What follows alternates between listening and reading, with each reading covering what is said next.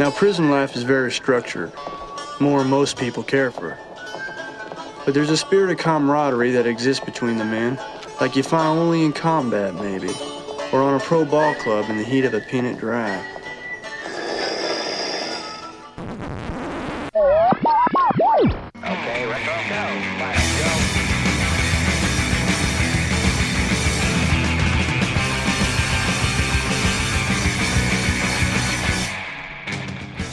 Hello and welcome. Welcome and hello. This is Wait You Haven't Seen, and it's a show where we talk about movies, and specifically a movie at least one of us has never seen before. I'm your host, Travis, aka TV's Travis.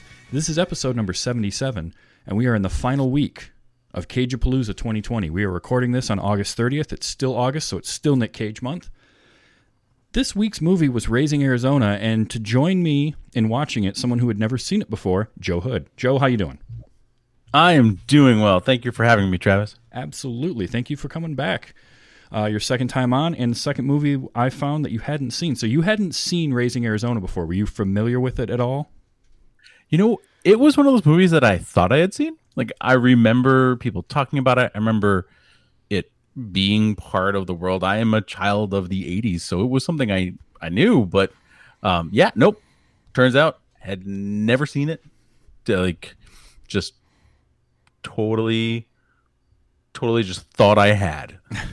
So, okay, so this 1987 is when this movie came out, and is written and directed by Joel and Ethan Coen. So you got Joel and Ethan Coen working with a young Nicolas Cage. Um, what could go wrong there? I mean, that's that's like a recipe for greatness, and honestly, it is. Like, I love this movie. Um, so this was their second film. This was the Coen brothers' second movie after uh, their debut was '84, and it was called Blood Simple, and it's very different tone. If you've ever seen Blood Simple, that's a much darker movie. It's got kind of the characters are pretty dark and not not all that sympathetic. This movie's definitely not that. Like it's very light tone. Um, I just I just love this movie. Nick Cage. So there's there's varying versions of Nicolas Cage, right? You have and this this year for August we've watched mostly movies where he's fairly dialed back. Um, Lord of War, uh, Pay the Ghost was one that I watched that I had never seen or heard of before. Even Ghost Rider, um, for the most part, he's fairly like he doesn't ever go as far Nick Cage as you would think he would in something like that. You were saying that it's um a dialed back Nicolas Cage in a lot of the other movies. I'm intrigued where this feels to you dialed up because I don't know that I would say Hi is a dialed up character in energy in like the spastic comical Nick Cage, like the over top Nick Cage that comedians make fun of, but he's definitely out there. Yeah, no, you're you're right about that for sure. I mean, my take on the whole movie, um, each of the characters and, and the just the whole plot line is it's there. There's an absurdity to it. Like everything's just a little bit, not quite bonkers, like not not over the top absurd, but just like this seems a little weird. No, so this is a weird like this has a weirdness to it that I didn't notice until I was watching it this time. Just it feels like it takes place in our world, but like a a, a stylized version of that. With even the the whole chase scene was the one that really got me right because it starts Which out at the, the at the convenience store, and then he gets Right. chased down the street and he's jumping through fences and he ends up in that uh, supermarket. And the entire time he's being chased by the same police officer who is just firing wildly the entirety of the chase. Like from the moment that that cop car shows up, that guy is hanging out the window of the cop car, firing bullets at him uh, with no questions. And then it, it ends up being the, the guy working at the supermarket shooting at him with a shotgun. And it, mm-hmm. it's so absurd and ridiculous that like you almost kind of look past it being absurd and just sort of And the accept pack it. of dogs. Yeah. Right? All of a sudden, the one dog turns for no reason, for no evidence. There are now six dogs that chase him through the supermarket. That yeah, yeah, th- absolutely. There's there's a lot of that. There's a lot in this. If you think about too much, you just lose. Yeah. Yep. Exactly. Don't don't overthink this movie, and you'll have a great time with it. because what it is and what the Co- the Coen brothers do such a good job of this of of creating these worlds that feel like they're our world, but then there's something weird about them. Um, Big Lebowski does this kind of same thing where it's like it takes place in early '90s L.A., but there's something that doesn't feel real about it almost like it just and this movie has that same thing that you you can tell the time frame is supposed to be that late 80s um, mid to late 80s you, i can tell by the wood paneling in their trailer the type of tv they've got um, the type of commercial that nathan arizona is doing is something that i remember seeing those local you know unpainted furniture store type commercials but then you have a scene like that where it's just these weird things happen and you just sort of run with it. Like the dogs was a great one because that one dog's chasing him and then you see a second dog. Next thing you know it's a whole pack of them and they're just running through the same house that the the cop is chasing him through. Like all of that is just so silly and and out there but man is it fun too.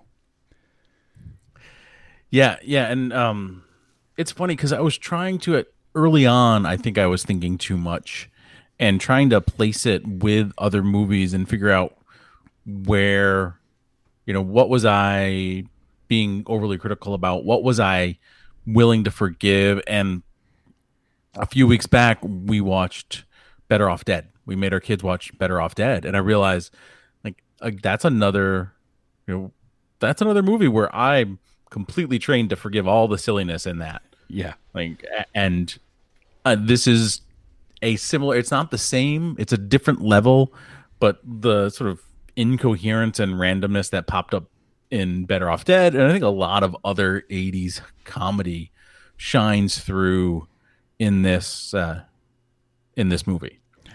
Yeah, I definitely think so. I mean, you can even look at something like uh, Bill and Ted's Excellent Adventure, and if you take if you don't think about that movie too much in terms of like how it would be in the real world, and just accept the world that they're giving you, it makes the movie so much more uh, enjoyable. And that's, I think, with Raising Arizona, kind of what you have to do. You have to sort of, you have to look at it like, okay, this is the world that Joel and Ethan Coen have created, and we're gonna go with it. Like, there's no you don't get any of the nuts and bolts of how John Goodman and William Forsythe, Gale and Evelle escaped from prison.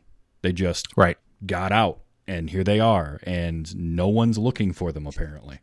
But one guy like there's one scene where anybody is looking for the two of them and then that's it. So you just sort of accept that. Uh, you know, this is a world where you've got Randall Tex Cobb. for a second there. Oh yeah, go for it. because you brought it up, and I want to call out the. It was right after the baby was stolen, and then we saw the birth of John Goodman.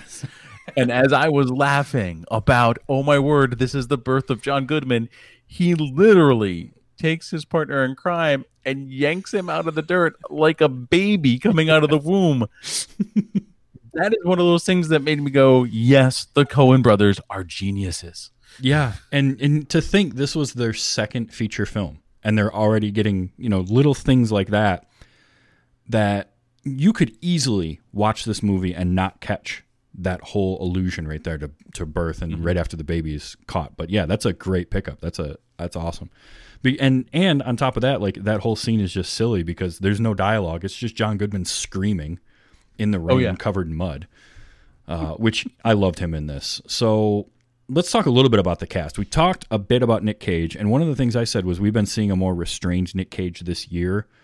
Last year for Nick Cage month, I watched Vampire's Kiss, which that's like Nick Cage turned up to 12.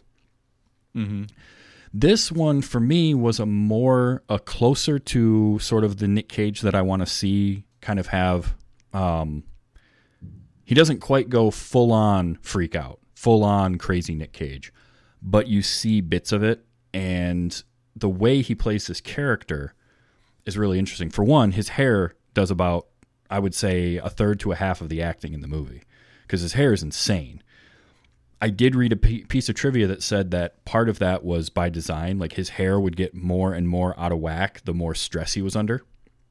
So any of the scenes where his hair starts going crazy, it's when he's knocking over the the convenience stores, um, and then you'll see him in prison when things are calmed down his hair's fine. And then you'll see a scene of him where he's running from somebody and his hair's going crazy again. So that hair was something else. Um, but what I liked about him in this was he's playing a character who sounds just dumber than a bag of hammers, right? He just he sounds like he has no clue about anything.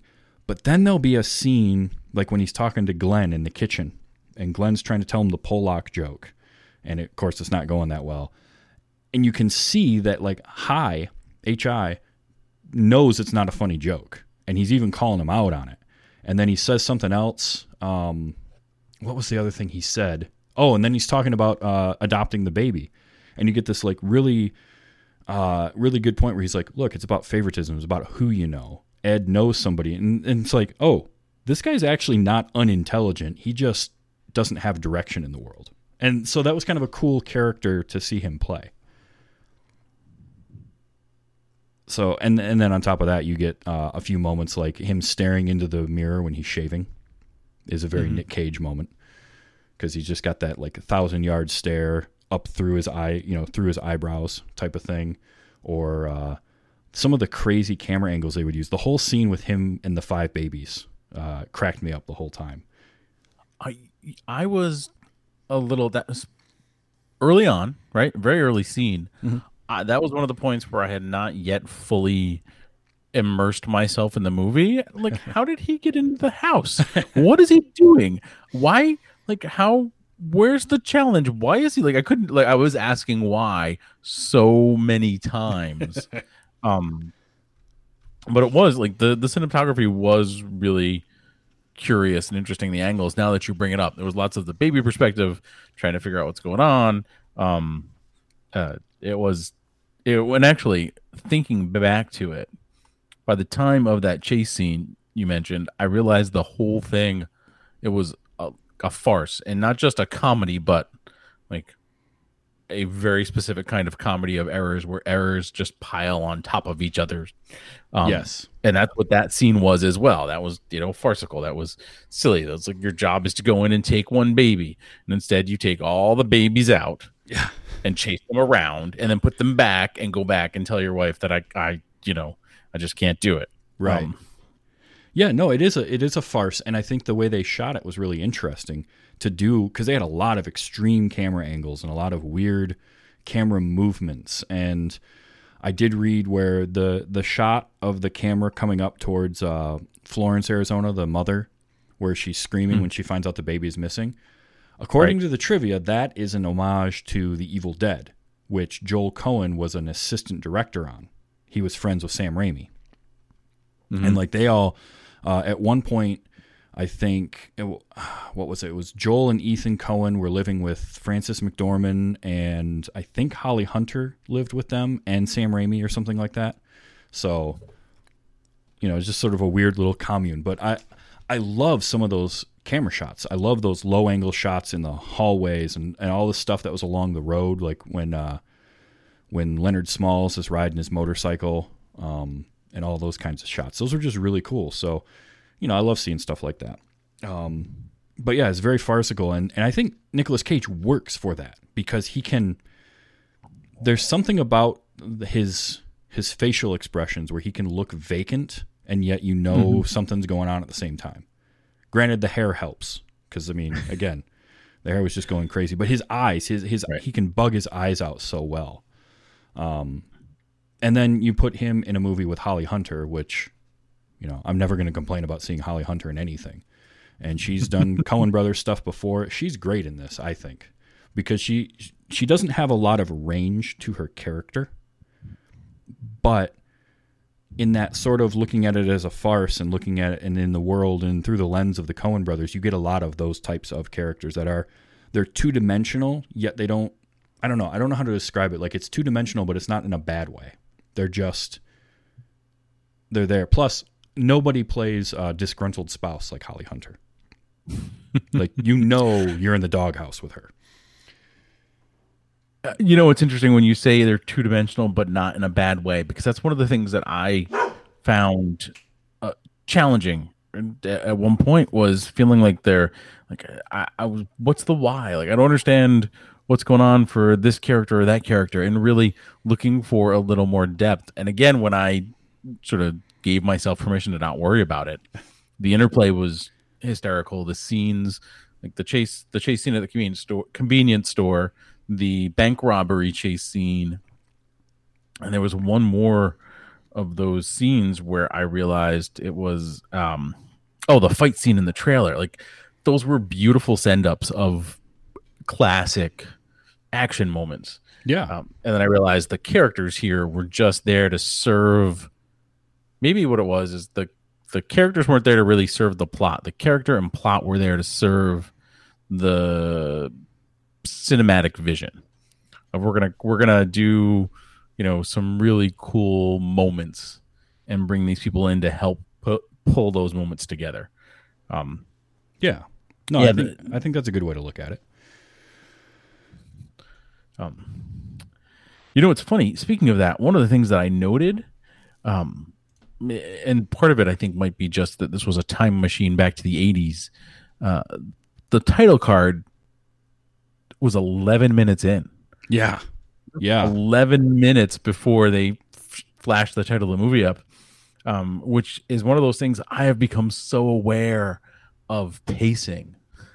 Mm-hmm. Um, Oh, and, totally. Uh, and movies from that long ago that don't. I mean, and pacing now is like you know four thousand miles on ADD kind of pacing. Like everything's gonna go boom, boom, boom, boom, boom. yeah. The, I mean, they let this thing breathe out, and it wasn't even. I mean, it's like a ninety-minute runtime. It's not like it was long. No, it's a very uh, quick movie, and the pacing to it uh, doesn't make it feel overly long or short. Like it felt like about about that length. I think mm-hmm. some of that is just the like you're saying, where it's not a plot to move a plot along, and it's not it, it's it's characters and a story to serve just sort of like a, an idea and it's this idea of we're going to show you what this world looks like and sort of the life of this one man and and I think that helps the pacing some too. Um, I was just looking up one of the the character of Nathan Arizona was played by Trey Wilson and I swear that he was in um, City Slickers, but it's not him. Oh no, huh? Who I'm thinking of is Noble Willingham was in City Slickers. He was the guy that kind of owned the um the cattle that they were driving. He reminds they they remind me of each other because they both have that same sort of Texas Texas accent and say a lot of those uh, a lot of those little one liners um, that you get a lot of those kind of southern quips. But I swore the entire time I was watching this that I'm like, no, that's the dude from City Slickers. Nope, it's not. In fact, Trey Wilson sadly uh, passed away a couple years after this movie. He was only uh, he was only in his 40s. He was 40, in fact. He was exactly 40, but he's from Houston, Texas. Uh, I liked him as Nathan Arizona. I thought he was fun for the short period of time he was got to be on screen. Yeah, it was a it was a fun character. Actually, I realized early on that I was uniquely qualified to talk about this movie because I worked in an unpainted furniture store Oh, at one point out of college. I did. I worked in one of those places where you taught people how to stain their own furniture and you sold them raw wood furniture. Oh yeah. Um, which was very comical and just um just watching his character made me crash back to my youth. did uh did you ever get to do any commercials like he did where it was like the obvious green screen stuff? Was there No, no, I was not. Uh, I was not there long enough to be brought into the commercial group of people. It was basically a. I did seasonal work, and this was the off-season job I picked up selling Oh, okay. furniture. Gotcha. Um, yeah, it was. Uh, it was retail plus commission, so it was better than working at the mall, but only marginally so. Uh, I remember having jobs like that too. Um, so we had John Goodman as Gale, and then his brother Evelle was played by William Forsythe. Now, John Goodman shows up in a lot of Coen Brothers movies, and I anything John Goodman's in, I'm happy for. Like I saw Coyote Ugly in the theater largely because John Goodman was in it, and I saw him in the trailers. Um, he didn't he play the dad that Yeah, was, he was- on screen for like ninety seconds? Oh no, he's he's a major plot point, if I, if I remember correctly. But you're you know he's not in the movie a ton, but he's in it. Right. Um, but I just I just like him. I love his presence. This was this would have been '87, so I think Roseanne maybe had started by then. If not, it was fairly fairly soon after this, but he was again, uh, he's a Coen brothers caricature is kind of the way that I look at at people in these movies, these characters. They're they're hyper realized. Like he's, you know, Walter Sobchak when he's uh, in The Big Lebowski is that same type of thing where it's like this this caricature of a person instead of just a normal person. And the Coen brothers do that a lot. So you got this here where he's I would say what, probably 40% of his dialogue is just him screaming. Whether it's in the car or when he gets born out of the mud or during the fight. But seeing him in this, I I had I knew William Forsythe played his brother. I always forget how baby faced he looks in this movie. Because are you you're familiar with William Forsythe at all? You, you know him from later movies where he's got this rough, gruff, gravelly voice, and he's looked like he's, you know, in his mid forties forever. And in this, he's got like that the puffy cheruby cheeks, and he just looks like a little baby. Well, and even Goodman, like my first note that I took on the whole movie was, is that baby John Goodman there in the in the prison? He looks he is so young in here, and I think part of it is you know the wonder of him having such a long-standing career. Yeah, I think of him as modern day John Goodman because I've seen him in a new thing in the last year. I think. Mm-hmm. Oh yeah, Right? yeah. But he's you know he's just he's such a, a fun, commanding presence to see in anything. Whether it's Big Lebowski, whether I I watched a lot of Roseanne growing up, um, so I remember him as Dan Connor a lot. But I see him show up in Oh Brother Where Art Thou and other Coen Brothers movies. You see him in uh, what was the one Cloverfield 13 or something, um, the sequel to Cloverfield. I can't remember the name of it now. Uh, but just anytime he pops up, even if it's something small like a cameo, I just love seeing him there. 10 Cloverfield Lane, that's what it was called. There's something about him as like he can play uh, he can play straight or comedy so well that you're never quite sure what you're getting with him. You don't know if it's going to be a comedy role like this, but then, you know, he'll have a moment where he almost looks menacing at times. Plus those sideburns he had were insane. Like Whose were better though, his or Nick Cage's? That's my question because it's it's hard for me to say really. For me, the sideburns go with the gooped hair. Like like the sideburns and the hair were a matching set. My dad looked like that at some point in time in probably the like late 70s early 80s. So I think of that as like that that right there is a piece. So I, that's what I would go with. Like that Okay. the sideburns I mean Cage's hair really upstaged his sideburns, frankly. That's true, and half the time it covered his sideburns. So, but uh, yeah, I, I just I liked those two. Um, the the funny thing is the whole thing where they're driving along in the car when they realize the baby's not in there and they just start screaming and like he's punching the dashboard and he's punching the ceiling in the car and all that. My friend and I used to do that all the time. Just randomly, we'd be driving somewhere and we'd just start to yell and he'd start punching the ceiling and like it, so that I always get a kick out of that. Um, but I loved how they were just kind of they were dumb like but they had an interesting idea. And then they get flustered so quickly and somehow mess it up. But Evelle for being uh, my guess is the younger brother of the two he was the one that usually actually kept things moving you know in their heists. And he was always telling people to lay down on the floor and count. And you know you you know stay there for 10 minutes and I'll come back to you in 5 and check. That that that one cracked me up. Um, but yeah, I just like those two. They were a fun little foil for Nick Cage, and sort of again, they don't really there isn't a plot so much to move along, but they're they're there to serve kind of moving the story forward. Especially when they realize who the baby is when they overhear Glenn uh, and decide they're going to go that route and get the reward money for the baby. Then they end up falling Well, in yeah. love with the baby, and Sure. Um, it's you made me think about this, and one of the things I put down was the Coen Brothers are really good at sort of a gang of whimsical outlaws, yes, right? The Lebowski, Oh Brother, Where Art Thou? Um, I was thinking, uh, I don't know. the Lady Um, Killers was one. Yeah. I was trying to remember if uh it's funny as I look through things. Um Fargo the movie, I it has been it has probably been almost 20 years since I've seen that. It's like I can't recall. Even What, that you uh, have that because like the way William H Macy plays uh, Jerry Lundegaard, and then you've got you know Frances McDormand who is in this movie too. Uh, this was an early collaboration, I think. I can't remember if this was the first or second time, and she is only in the movie for essentially one scene, but it's a pretty funny scene. Right. uh, just her just gushing over the baby and like Well- again that kind of caricature she's taking that that that feel of that kind of almost minnesota midwestern mom and like just it's amped up so far.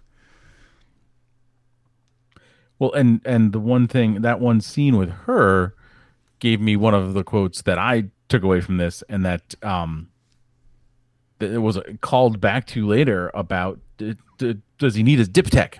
yeah. Yep. His dip tet that that cracked me up when uh, when Evels asks that it's like how the hell did he know about that? he, you Yeah. wouldn't think he would have any clue uh, but yeah that one cracked me up you had uh, so oh go ahead I was gonna say, well, that's a great uh, that's a great comedy bit, right? Oh, like totally. The idiot who suddenly knows one thing really important yes for no Yep. reason whatsoever. I did like the running gag of uh, the Doctor Spock book. Keep kept. Oh, giving- yeah. like everybody that had the baby also had the book. That was a that was a fun one. Uh, what is it? Hi says when he gets in the car. Here's the instructions, and just puts that book down.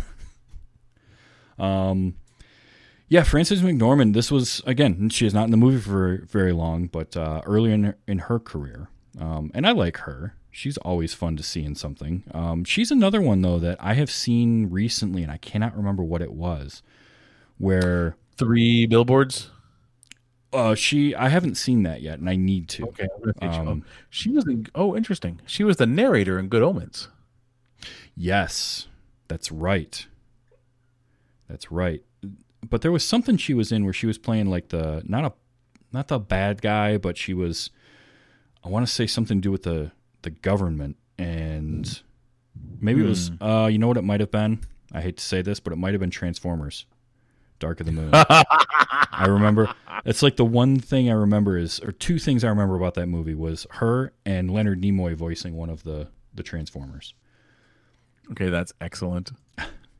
Um, I do want to talk about Randall Tex Cobb, who played Leonard Smalls. Uh, now, first of all, one of my notes I had down here was that dude belongs in the Mount Rushmore of intimidating presences. Because Yes. What can we nominate the other three right now? Um, the guy that plays Machete. Um, what's his? I Oh, Danny remember his name Trejo? Uh, yeah. yeah, okay, all right, I can I Um, can see that. Uh, I- I'm going to throw Sam Elliott up there because he can be very intimidating. It's the mustache, right? It's that big walrusy mustache he's always got. But Right. that and his voice, like if he if he got angry with you, you would know it, and you would you would apologize, even if you didn't do anything wrong. Yeah, Danny Sure, Trejo, that's a good one.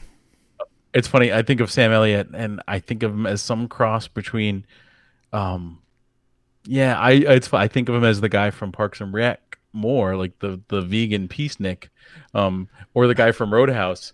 But Yeah. yeah, he always he's like intimidation, but for good. Yes, Um, yeah, he's the kindly intimidating one. Uh, Right. Danny Trejo is Um, great. Danny Trejo in real life is one of the nicest people you'll ever meet too. he seems like it. Like Um, it's just it's a it's crazy to see some like interviews with him and you hear stories about uh like just the way he interacts with people and he's just this like sweet dude but yeah he just looks like harder than a coffin nail i mean he's got that look about him plus he's got that huge tattoo on his chest Mm-hmm. oh yeah. Who's who's the fourth guy though? Who's the fourth one? the We've fourth put up there. one intimidating presence um you know so we've got randall tex cobb and that one's a good one and i've got some fun stories to tell about him here in a minute Nice. uh, Danny Trejo. I'm I'm I'm voting for Sam Elliott, uh, and then I think, you know, I almost want to go Harrison Ford just because he likes to point at people a lot, and like angrily point at them. And again, it's sort of the thing of like, you know that he's upset with you, and you're you you immediately want to apologize. Like he's pointing at you, and you know you've done you've done something wrong, even if you have again, even if you haven't. He's just got that look, that stern look. Although knowing what he's like in real life, he's just high. So yeah, I mean the thing for me with Harrison Ford, I was my first thought was it's got to be a character actor like Harrison Ford, and and part of it, I think is someone like Harrison Ford. He's done too many like romantic, fun, whimsical characters to make me really look at him and go, "Ooh, you're scary." Um, uh, you know who I'm thinking of? Hold on, let me find him. I got to find his name. Um, go ahead and if you got go ahead and talking about more. Um, yeah, I'm trying to think of yeah, intimidating. Uh, well, and I think one of the things too is in more recent movies, you're less likely to find a sort of nameless character that's just there to be mean and grizzled looking. right. That feels like more of a trope from the 80s and maybe the 90s. Um, Yeah, because uh, who like early early movies that Vinnie Jones would be in, he would be that type of character, right? Like, um, did you ever see the remake of Gone in sixty seconds with Nicolas Cage? yes, I did. And Vinnie Jones was in that as basically a mute character for most of the movie. He's Sphinx, Oh, right. and then he talks at the end, and they make fun of his accent because they're like, "I thought Yeah. you were from Long Beach," but like that type of character. Who I was trying to look up though is um, the name. His name is Michael Berryman. Uh, and you would have seen him in Weird Science. He shows up at the end as the mutant biker. Um, he was in The Hills Have Eyes. He's got he's bald, and he's just got a look about him that is intimidating. Yep. Yep. You know- I know you know who I'm exactly talking who you're talking about. I, you know what's funny is I was thinking uh, I pictured him a little bit in my head, and I can't remember who played the Kurgan in Highlander. Oh, Clancy Um, Brown. Ooh, that's a good one. Because Yeah. Plus he's got like like Tex Cobb. He's got the size too. Clancy Brown is that same kind of six two, six three height, like imposing figure. Man, I can't believe I Um, didn't think of him. That's a good choice. Yeah, and like, and I think part of it too, it's got to be sort of iconic imprinting because the people that are coming to mind are people who were in movies without a lot of dialogue. Like I'm picturing them like, um, and when I was very young. Yes. So I wonder. I, I want to now. I want to find someone who's you know 22 and ask them their intimidating Mount Rushmore.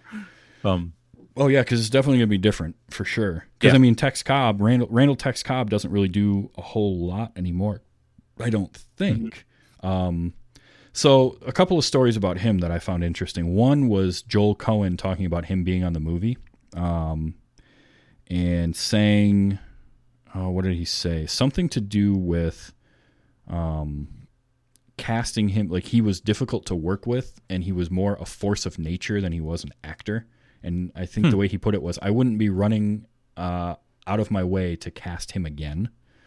Not that it was like bad working with him. He's just he is who he is. So he Randall Randall Cobb was a kickboxer and then a professional boxer before he got into acting. Which if you watch this movie you can hear that in his voice, right? Like he's had his nose Right, broken who knows how many times. and he pulled off that uh, a legitimate roundhouse and Yeah. fight scene too. Oh yeah. But the story, uh, one of the more famous stories involving him was he was in a um a heavyweight title bout with uh, I think it was I want to say it was Larry Holmes, but it might have been somebody else in the late seventies, and it was a fifteen round fight. He got it was incredibly one sided. He just got the tar beat out of him, and it was really bloody, and he got cut up a few times, and it was it was so one sided and so bad that Howard Cosell after the fight said, "That's it. I'm not calling any more boxing matches." Oh wow. He he basically retired himself from boxing uh, because of that fight. And I think the quote from from Cobb was like, "Oh, maybe if uh, if if that'll get him from doing boxing, maybe I'll suit up for the NFL next week."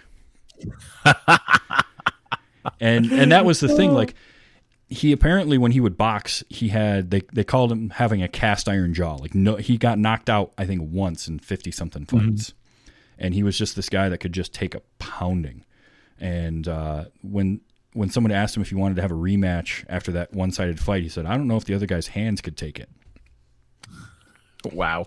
You know, that's just who he was. Now I remember him from this, and I remember him from a small role he had in Ace Ventura: Pet Detective.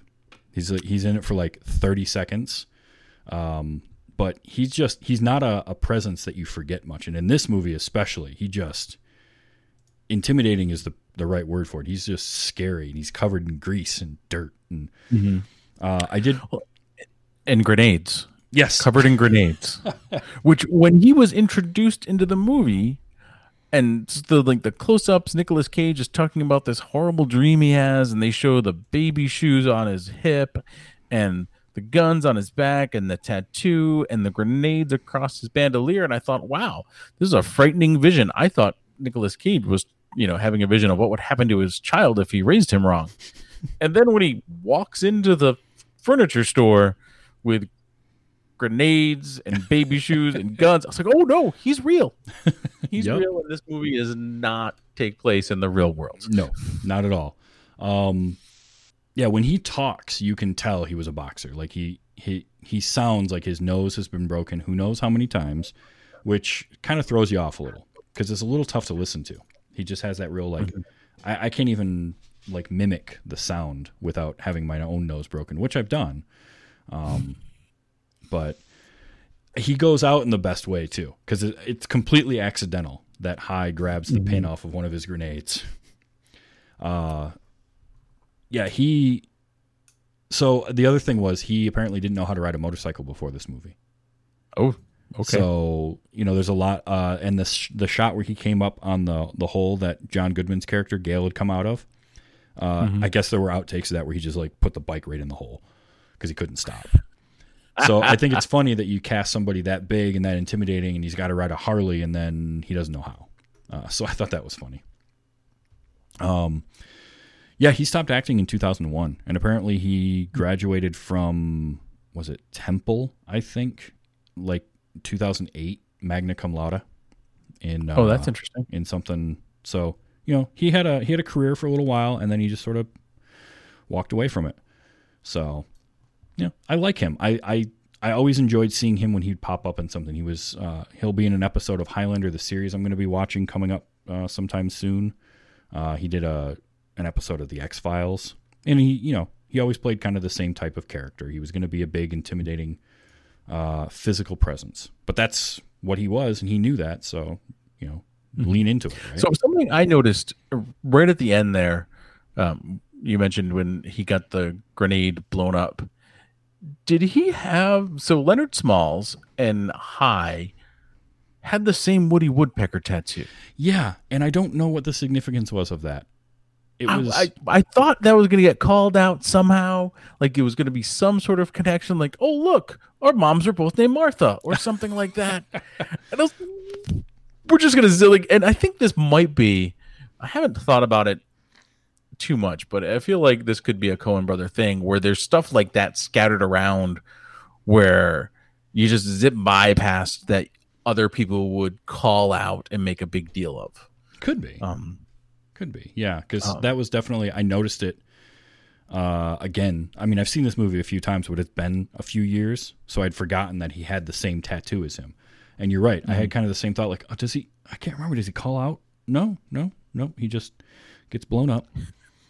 Um, his what an introduction for his character though in that dream where he's just hauling down that desert road and he's he blows up the bunny with the grenade and he's shooting the Right. the, the lizard like it's just this and what's funny about that is in the world that this movie takes place even though it's a dream of Hi's like that could have just been any day of the week with the way this movie was Sure. about uh, gun violence especially i mean just people shooting guns everywhere by the way that cop in the chase scene that we mentioned earlier um, he had a revolver and i don't know how many rounds he fired out of that thing but he never once had to reload Right. Yeah. He, it was. I noticed that too. I noticed, and just the there was a diversity of guns. Like he had a revolver. The convenience store guy had like a Magnum. Yeah. Uh, like the um, uh, Arizona Nathan Arizona had like an old school cowboy gunslinger gun yeah when they walked into his house.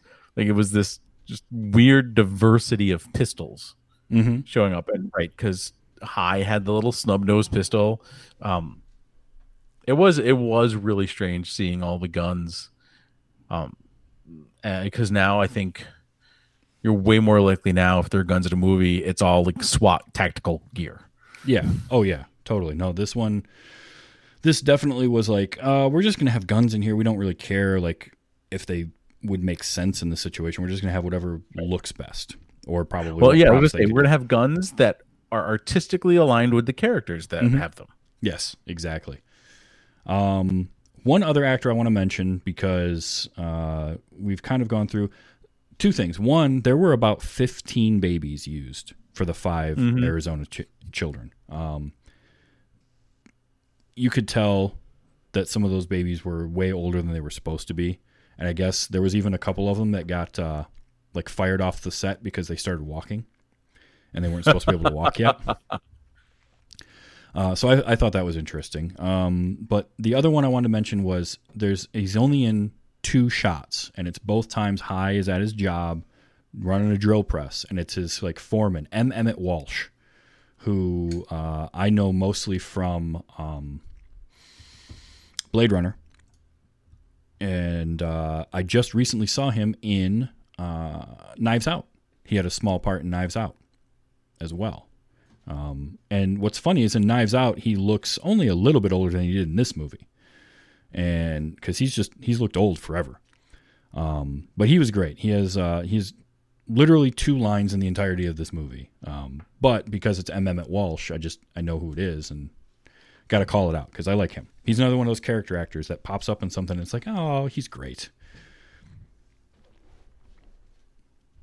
Yeah, and he I mean he sung in his two little I mean not literally sang, but his character left out in those two scenes. Mhm. Um, and and another great bit of writing, the stories he's telling in those two different scenes are somehow connected to each other in that weird tangent of the one character.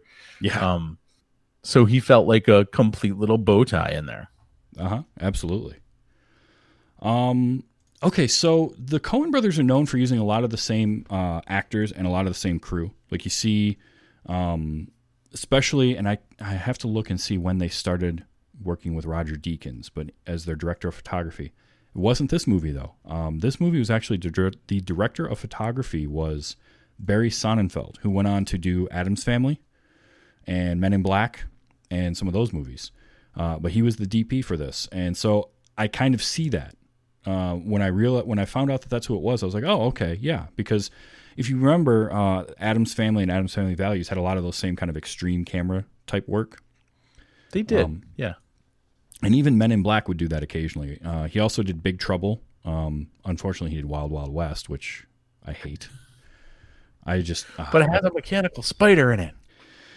Oh, don't get me started on that movie. It's one of the only times I ever wanted to walk out of a theater. I stuck it out, but I was close.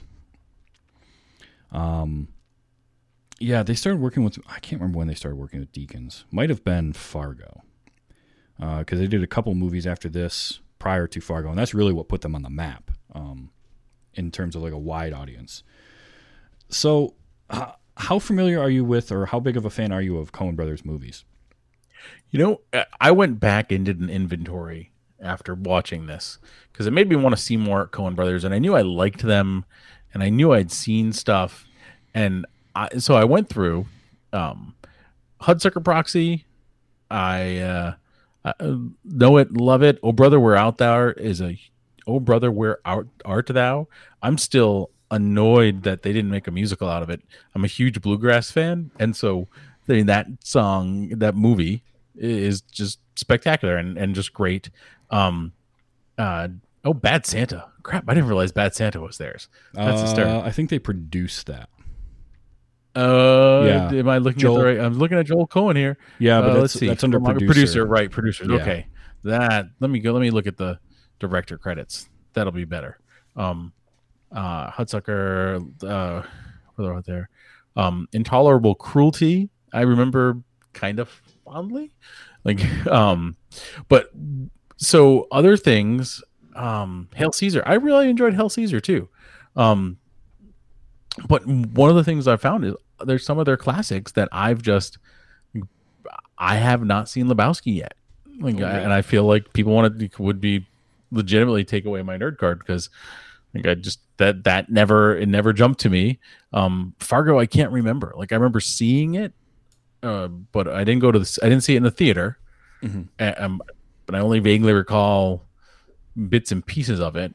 Um, and I'm trying to. What's the other one that's a big one that Burn After Reading? I've only seen like I've caught bits and pieces. I haven't sat and watched through. Um, and so I I feel like a, a like a what's the right word? I feel like an incomplete fan. Like I I like them. I find their stuff enjoyable, and I'm embarrassed to describe the ones that I haven't actually seen through completion. the the interesting thing with the Coen brothers is it's like film fans love the Coen brothers. And I think sometimes general audiences just don't quite latch on to the quirkiness of it. Um, but then they'll do something quirky like this, or Oh Brother, or The Big Lebowski. But these are the same guys that also wrote and directed No Country for Old Men Right. you know uh, they can do something like burn after reading and then turn around and do true grit two years later so they're they're very uh, they're varied in what they put out but they seem to like put everything into what they do and and prolifically i mean they're putting stuff out every year or two and very few of their movies i would say are out and out bad um, the Ladykillers wasn't well reviewed, but I don't think it's as bad as some people say. It's just this was coming off of uh, you know a string of some pretty good ones, and then they do, you know, they'll do something that just doesn't quite hit. Like a Serious Man, um, I don't think is a bad movie, but I don't think it was what people thought it was going to be, and that's that's what's tough when you have such a varied catalog. When you can do something on on both extremes, you don't know what you're getting. So you, you like expectations. I think a lot of times outshine the movie, and you go into something like the Ballad of Buster Scruggs. Uh, got really really great reviews, and everybody that I've talked to has loved it. Um, but the few people that haven't, they, I think they were going into it with a different mindset. So I put this high on my love of uh, Coen Brothers films, but there are definitely I have holes in my fandom of their stuff too. Like I didn't see True Grit until this year, Mm-hmm. and it's ten years old. Um, I was going to say, when was the, the original? Is what? uh, the original I was nineteen saw the original True. Grit. yeah, Um, I think the original before- sixty nine, uh, and that one was twenty ten. Mhm. Because I'd seen the original True Grit, um, but I just hadn't seen the the remake. Um, but you know, Hudsucker Proxy, Fargo. Uh, I love those movies. Miller's Crossing is a good one. Um, I haven't seen Barton Fink, but that's got John Turturro, so I should do that at some point. I remember seeing No Country for Old Men in the theater, and I was blown away by that movie. I mean, that's just there's just something about that that's like next level, and it it deserved the accolades and the Oscars that it got. But in terms of like favorites, I put this high on the list. No pun intended. Because it's fun, because it's it's so absurd and it's so out there. That's what I like about it. I love that kind of stuff. Uh, so it fits right in there with Big Lebowski, with Oh Brother, um, even Fargo to an extent, which is a darker comedy, but it's still kind of got that farcical comedy stuff to it. So, yeah, I just I really enjoy this movie. It's got the right mixture of zaniness and I don't know. There's like a heart to it. I mean, Hi and Ed just want a child, especially Ed. She just wants a child so bad that even though she Yeah. was a police officer, she's willing to break the law to steal a child because they got more than they can handle. That's another Coen brothers thing is having that that kind of absurd line like, well, they got more than they can handle, and then repeating that over and over. Um, Big Lebowski, I think it was Her Life Is in Your Hands. Um, you'll when you see that, you'll know.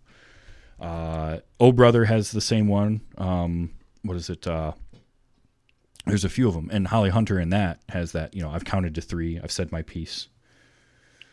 Um, but yeah, it just there's there's like a heart to this movie that I think makes it better than it probably has any reason to be, based on just from a storytelling standpoint. It's you know, it's not the most cohesive narrative, but it doesn't need to be, and I think that's what makes it work. Plus, it's just ridiculous. It is. It is, and I think uh, you pulled it too. Um, it's fun. It, it's a fun. I mean, just the the different, the robbery, the fight scene, the um, the chase scene. Uh, I'm looking at my notes, and there are two things that just jumped out of me that we hadn't covered. One is thinking about Hi as being sort of a, a an essential Coen protagonist, which is true to me. Um, the other is very specific here. The baby showed up, and I know 80s movies, and I put a note to myself when's the first diaper joke going to happen? Yeah. Yeah. A- And it, I mean, and I meant like poopy diaper joke, not. Mhm. They, Oh, I didn't count the whole running gag of the diapers in the in the in the robbery. It took an hour into a 90 minute movie before they made a poopy diaper joke Yeah. which which is amazing. It's it was a great sort of a great restraint in how that worked out. Like I really appreciate it. Like, oh, we're not gonna go we're not going lowbrow. We're going sort of ear brow. Like we're gonna Yeah. completely We'll go middle. take the comedy into a different direction. Um but it's uh trying Now- to think if there's anything else. I don't I think I don't think there's anything else for me uh, that I have to say except it was totally fun. I would ha- tell people to watch it. I might tell people to imbibe something beforehand to make it more enjoyable. Yeah, I could see that. you know, Um, it, it, it's interesting to me that we never saw Nicolas Cage work with the Coen brothers again, um, that I can recall. Now, I did read that uh, the relationship between the Coens and Nicolas Cage was respectful but turbulent, is the way it's uh, put out. Because, look, Nick Cage has ideas, right? He's an actor, but he's also um, done some writing and producing and all that. So he and he likes to ad lib. So I think and then you have Joel and Ethan Coen who are very much like we have a vision. This is what it's going to be. So there was some clashing of heads there, but I think overall I liked the quote from Joel Coen, which was it was a lot of fun working with Nick. Um, and even though they clashed a little bit, they would much prefer working with somebody like Nick Cage who possessed a quote unquote fertile imagination over someone whose performance needed to be kickstarted. So I think it's interesting that they never worked together again because you could have uh, he he can play that type of character so well, and I think he could have fit in. Yeah. Like I could see him. Uh, I couldn't see him being the dude, but you could see him slotting into a few different kind of roles, even side roles or small, you know, side side characters in some of the Coen Brothers stuff. And it just surprises me that that never happened again. Right. It's not like Nick Cage doesn't work in any movie that asks him essentially. And anymore. That's true.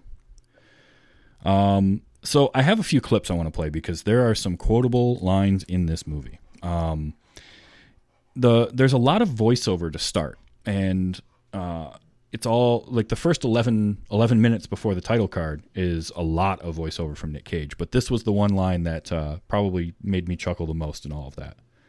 A future that was only 8 to 14 months away. I just always like when when you get that that joke. Yep, it's only eight to fourteen months away. um, this was the I've never heard this word pronounced this way before. Maybe you have, I don't know, but this was uh, Ed. My finance left me. My fiance left me. Is that a Southern thing or uh, I don't know? I've I've never heard it before either, but it was one of those like it is kind of one of those easy to see mispronunciations that qualifies your character as not quite sophisticated enough to know how to say it properly, yeah, but also endearing enough so you don't care. True. Um, I ha- I always get any kind of weird uh, like sounds or affectations or anything, and this one, this was during the group therapy thing. This guy just cracked me up. Huh? When they were asking him why he felt like a, a woman trapped in a man's body, and just huh? That super deep voice. Um. Oh, so the chase scene where he leaves the convenience store. He's running down the street. He's got the the huggies in one hand and the bag of money in the other hand, and he ends up dropping them both. The old man driving the pickup truck that cracked me up because it's so crazy. Like all that guy did was scream and apparently not be able to stop his truck. So anytime anything was in front of him, he would just yell and look straight ahead. Uh, Hi has to save him twice from hitting the uh, the store clerk and the cop car. He hits Hi, and then when Hi opens up the door, he just looks at him and says, Son, you got a panty on your head. So I now have that forever. Um, oh, okay. Uh, here's the one line from MM at Walsh that I had to get. No, not that mother scratcher.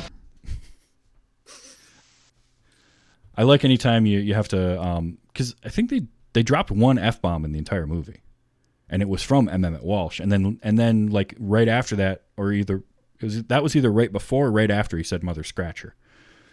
So I thought, I thought that was funny. Um, Here's the Frances McDormand line. Uh, maybe this is the one you were thinking of. You gotta get him dit tet boosters yearly or else he'll develop lockjaw and night vision. Lockjaw and Night Vision. I remember. Absolutely bonkers. I had to when I was capturing audio, I had to rewind that a couple times. Like, did she say what I think she? Did she say night vision? It took me a while. Um, oh, this is uh, this is Ed. That's all I'm gonna say. This is Ed. I love him so much. I know you do. Oh, that that kind of stuff just cracks me up. Um, and then this was her again later on, and this is uh, this is a total Southern thing. Saying it this way. That son of a bitch. That was great. Oh, um, the old man at the uh, the hayseed bank at the end when they when the brothers go in and they say freeze, everybody get on the floor, and they all just stand there staring Right. at him. And then the old guy, and I just loved him. You want ice, it freeze or get down on the ground. And then and I, I kept this, and I don't know where I'm going to use it, but I'm going to totally use it. Probably anytime I have to agree with somebody, and it's just Okay then. I love that old guy. Um, this was the line. So I mentioned at the beginning uh, that I thought that um, what's his name Trey Wilson was the guy in City Slickers, right? That that sort of owned the the cattle farm or whatever. This is what made me think that. And tell me this doesn't sound like the same guy. Chairs, you got a dinette set. No chairs, you got dick. Like it sounds like the same guy, and it apparently isn't. So either that, or it was in the universe that I'm from, and I've crossed over somewhere and have a total Mandela effect going on. I don't know. Um. Oh, and of course, I have to uh, capture anytime anybody laughs, because fake laughs. I don't know what it is about them, but there's two in this. This one was Glenn when he's trying to tell his uh, Polish joke, and it's just bad. But this laugh was horrible.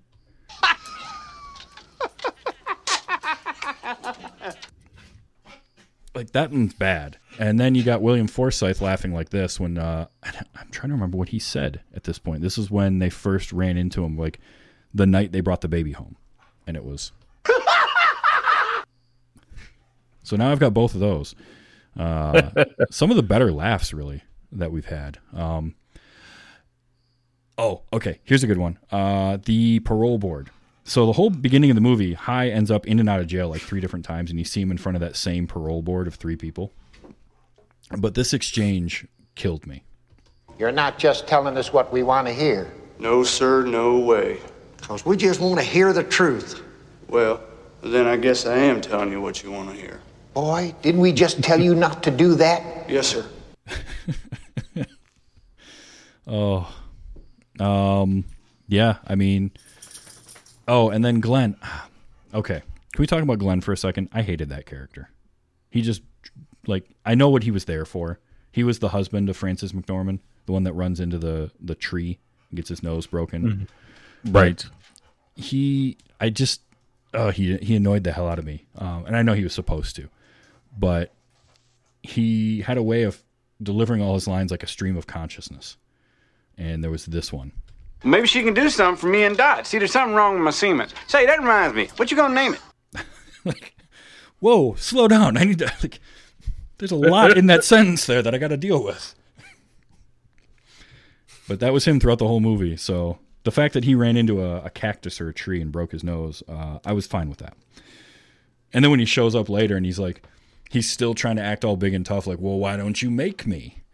Well, he's wearing the neck brace and he's got the um, stuff stuffed in his nose.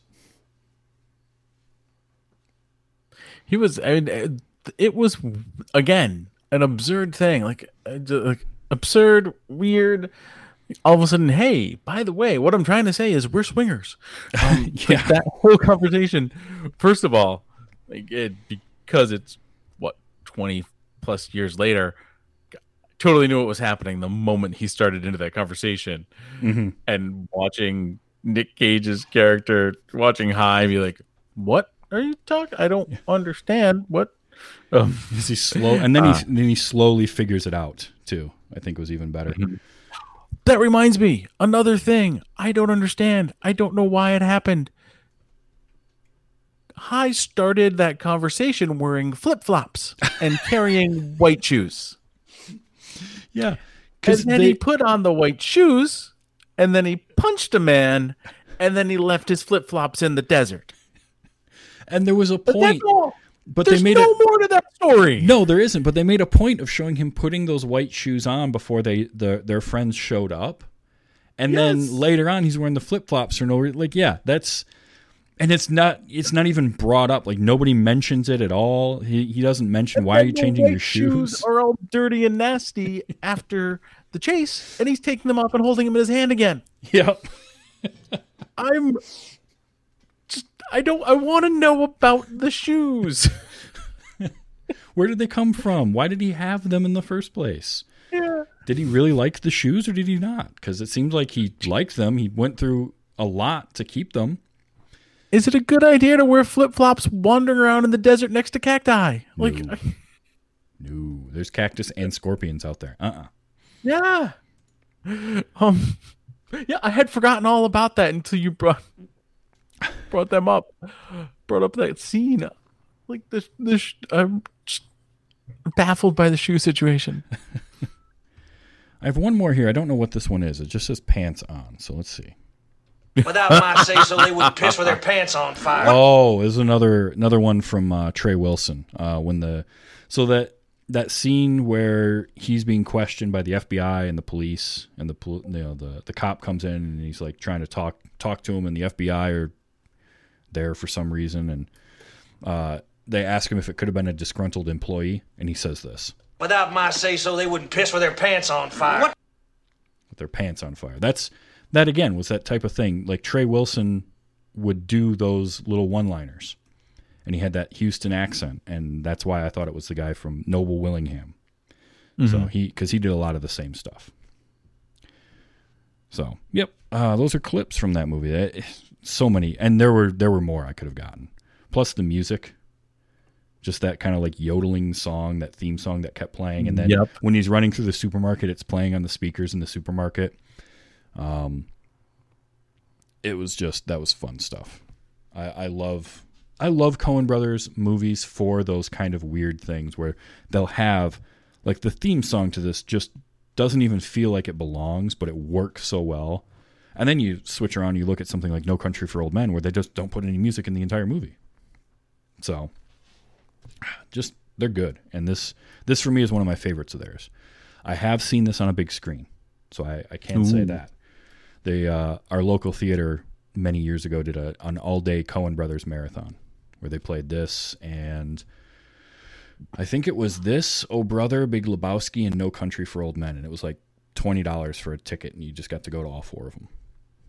So I love I love that. Um, but yeah, so yeah, that's Raising Arizona. It's a it's a good movie. If you haven't seen it yet, you need to see it.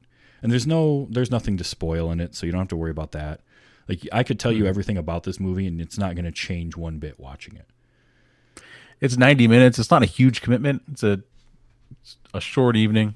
Yeah, no, I I Oh. I, I totally uh, recommend this one, especially if you if you're a Nick Cage fan, you get some of that goofy Nick Cage, but you also get some decent acting from him.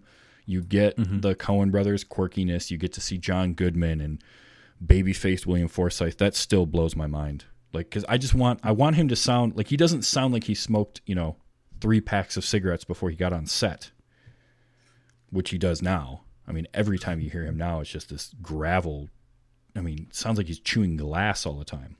But yeah, he he's he's fun in this too. Um, you know, I like I'll watch anything with John Goodman. So, so that's me. But yeah, that's Raising Arizona. Now it's funny that you brought up both Oh Brother and Big Lebowski because my next two weeks are those two movies. Ooh, Yeah, That's exciting. So I found people who have never seen either of them. Um, a friend of mine that had never seen Oh Brother, and he also does some make some music. So uh, I'm looking forward to talking to him about that because you want to talk about music in a movie. That's a great one. Um, oh yeah, loved- I have that soundtrack. I love that soundtrack. hmm I remember when the movie came out, and I think I bought the soundtrack because I I just enjoyed it that much. Um, and then uh, the week, so that'll be next week. My guests are going to be uh, Steven and Jacob from Two Dorks Network. Uh, Steven hosts Horseshoes and Hand Grenades, and Jacob is the producer. And they're going to come on. We're going to talk about Oh Brother, Where Art Thou? And then the following week, I have Miles from uh, The More You Nerd. He's going to come on. He's never seen The Big Lebowski. He admitted that to me when we were uh, when I went on their show to talk about Tron. And I said, "You wait, you what? Hold on." And it also gave me a, a good excuse using this movie for the Nicolas Cage month and it being a Coen Brothers movie, and I could easily kind of transition into doing a couple more Coen Brothers that I really have wanted to talk about for a while. So uh, it kind of worked out. Uh, I've been trying to figure out a way to watch some of these Coen Brothers movies for the show and get some people, some more people to see them. So I'm glad I got you to watch this one and and that you liked it. So that's always a good thing. Well, and I will uh, I will watch Lebowski in the next two weeks in in solidarity. There you go. Perfect. Uh, well, Joe, I want to say thanks for coming on. What what projects or things have you got going on right now that you'd like to talk about? You know, so two things. One uh, is kind of just send me some good vibes. I put my hat in the ring for another podcast competition. Um, and uh, that just went out. In fact, I was working on the trailer this afternoon. Um, I can't talk about it, um, but either I'll get it, which would be amazing, or um, I've done all the work to make the show ready so I can start making it for myself, and I'll know about that sometime late in the fall. Um, but something you can actually engage with right now. I just started, given the thoughts I've been having about my past and about the world around us. I started recording letters, like actual handwritten letters. I found a bunch of letters that my uncle sent for holidays to family and letters from my mother to my grandmother and then letters of my own in cleaning out my mom's house. Um, so I've got a little project I'm working on. I'm calling it yesterday's letters. Uh, right now, I'm getting people to send them to me, and I'm putting them up on Instagram. You can find that at Yes Letters on Instagram. Um, and as I get more, I'm going to curate them together and uh, and put them together in a podcast. Uh, I think uh, I want to help people appreciate letters and the way they made us feel. So hopefully, we can, you know, value the post office and keep that around as an institution. Boy, that would be a good thing, wouldn't it? That's cool. Uh, I remember you mentioning that in one of the Discord chats that you were doing some Mhm. stuff with letters, and I think that's really neat. I've uh, that's something that I've kind of wanted to get back into is kind of almost like pen pals and start writing some some letters to people. But yeah, that's that's cool. I'm looking forward to that. Yeah.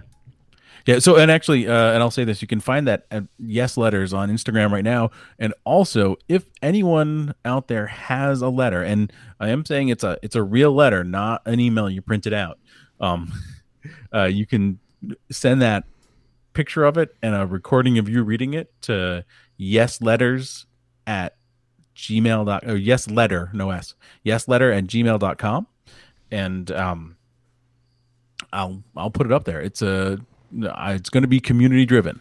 Cool. Yeah, I'll have to um, dig through my parents' stuff and see if I can find some. I know I don't. No, you know what? I might have a few actually. So I might have to look for see if there's anything worthy of uh, putting up on the internet. I have to clear it with the other party, the other party first. Yes. Thankfully, I'm still in contact with them. So. Well, Joe, this was fun. Thank you for coming on. I, I had a blast, and it was great to rewatch this movie um, that I haven't seen in a few years, and then get to share it with you. So, I want to say It's thank you. always a pleasure, Travis. Thank you for uh, nudging me towards some cinematic goodness. This was way more pleasant than the first time with um with Mystic River. I mean, Yeah. good movie, not a fun movie. New, new, new, new, new. So yes, So uh, this time, this time we got fun. yes, and I, I like, and really, right now, that's what we need. We need fun. So uh, that's good. Well, so as I mentioned, next week is going to be uh, "Oh Brother, Where Art Thou?" Another Coen Brothers, starring George Clooney, John Turturro.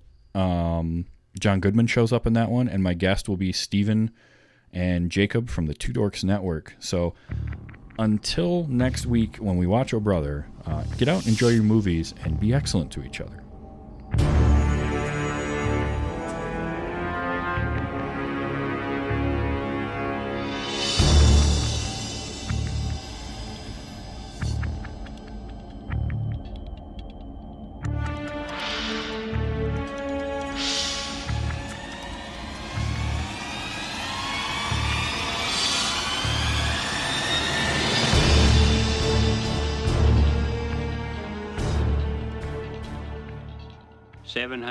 91. Oh, bullshit.